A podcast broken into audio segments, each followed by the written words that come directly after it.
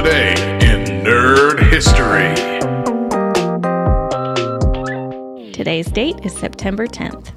On September 10th, 1954, the first Swanson TV dinners were made available for purchase.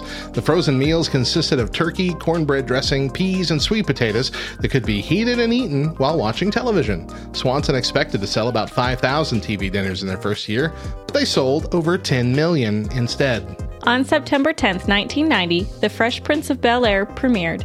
This sitcom, starring Will Smith, follows the adventures of a street smart teenager who moves from Philadelphia to live with his wealthy relatives in Bel Air, Los Angeles. On September 10th, 1993, The X Files premiered. This science fiction drama television series follows two FBI agents, Mulder and Scully, who investigate unsolved cases involving paranormal phenomena and a government conspiracy to hide the truth about aliens. On September 10th, 2017, The Orville premiered.